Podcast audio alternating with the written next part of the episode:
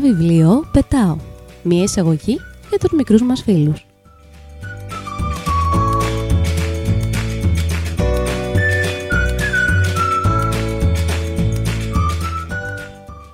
Γεια σου! Καλώς ήρθες στο μαγικό κόσμο του βιβλίου.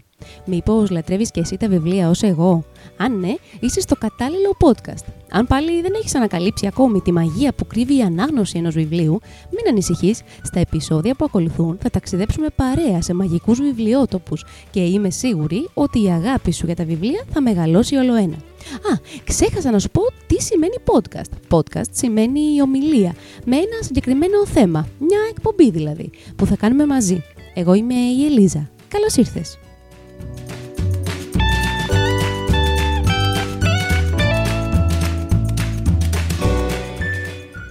Κάθε λίγο και λιγάκι λοιπόν θα συναντιόμαστε και με ένα βιβλίο αγκαλιά θα ταξιδεύουμε σε μαγικά τοπία, γνώριμους ή φανταστικούς τόπους. Θα γνωρίζουμε συγγραφείς, ξέρεις, εκείνους τους ανθρώπους που γράφουν τα βιβλία που διαβάζουμε, αλλά και εικονογράφους, εκείνους που σχεδιάζουν όλες αυτές τις υπέροχες εικόνες που βρίσκονται στα αγαπημένα μας βιβλία.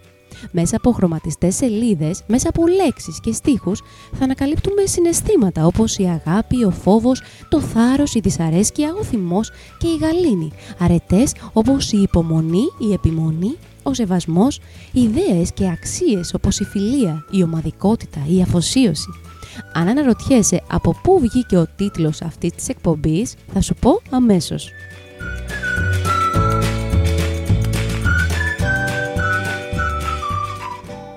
Ο τίτλος της εκπομπής γεννήθηκε από μία τόση δάφρασούλα που έχει χαρακτή βαθιά μες στην καρδιά μου.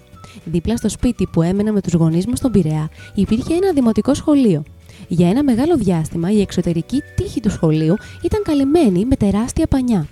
Ένα πρωινό Δευτέρας που πέρασα από το σχολείο, με περίμενε μια μεγάλη έκπληξη. Αντίκρισα τότε μια τεράστια ανάγλυφη τυχογραφία, ζωγραφιά δηλαδή, στον τοίχο, στην πρόσωψη του κτηρίου, την μπροστινή δηλαδή πλευρά, βιβλία με φτερά, σε διάφορα χρώματα και μια χρωματιστή φράση. Με ένα βιβλίο πετάω. Το χαμόγελό μου δεν μπορούσε παρά να φτάσει μέχρι τα αυτιά. Τι ωραίο μήνυμα σκέφτηκα. Είναι πραγματικά έτσι.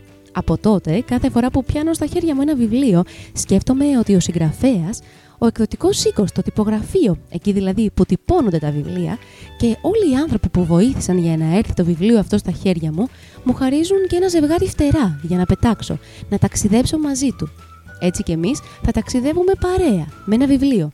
Έτοιμοι για το πρώτο μας ταξίδι; Πάτα play στο επόμενο επεισόδιο.